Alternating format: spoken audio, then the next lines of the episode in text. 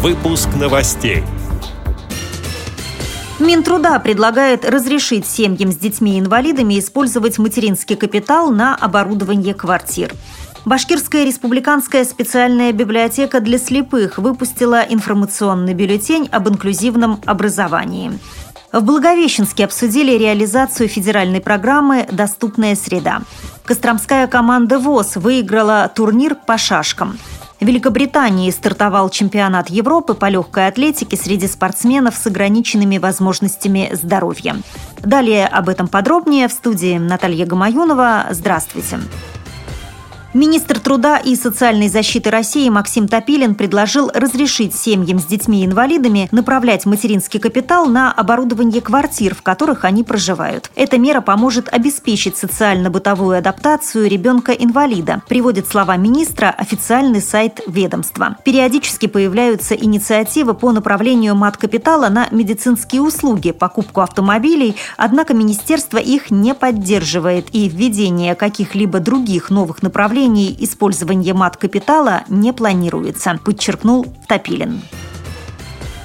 Башкирская республиканская специальная библиотека для слепых выпустила информационный бюллетень «Библиотеки и инклюзивное образование». В издании опубликованы основные принципы, задачи и направления совместного обучения людей с инвалидностью и без, а также материалы, которые познакомят сотрудников читалин с новыми терминами в культурной и образовательной деятельности, сообщает официальный сайт библиотеки.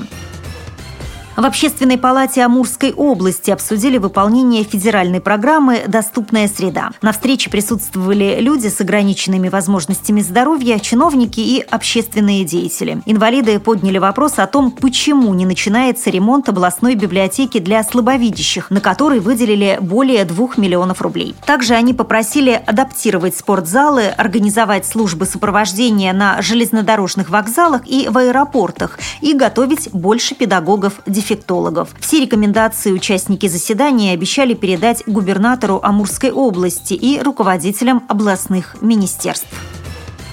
Далее новости спорта. Правление Костромской региональной организации Всероссийского общества слепых выступило одним из организаторов соревнований по русским и 100-клеточным шашкам. Традиционная товарищеская встреча между сборными ВОЗ и Костромы прошла на девяти досках. Матч, в котором приняли участие сильнейшие шашисты города Геннадий Жаворонков, Юлия и Дмитрий Тараненко, состоял из двух партий. Разыгрывалось 18 очков, а соперников определяли по жеребьевке. В итоге итоге победу одержала команда общества слепых со счетом 10-8. Своими впечатлениями от игры поделился участник соревнований и председатель Костромской региональной организации ВОЗ Дмитрий Андреев. Мы ежегодно проводим это мероприятие, поэтому все основные сильнейшие спортсмены, шашисты у нас уже знают, что в первой половине августа нужно планировать участие вот в этих соревнованиях. Впечатление хорошее, организация на высоком уровне нашего мероприятия прошла без неожиданностей, все получили определенный заряд бодрости, прониклись идеей, что приобщились они к спортивным мероприятиям в рамках празднования Всероссийского дня физкультурника. Поэтому все было очень хорошо и позитивно. Победителей наградили кубком и дипломом управления спорта и работы с молодежью администрации города.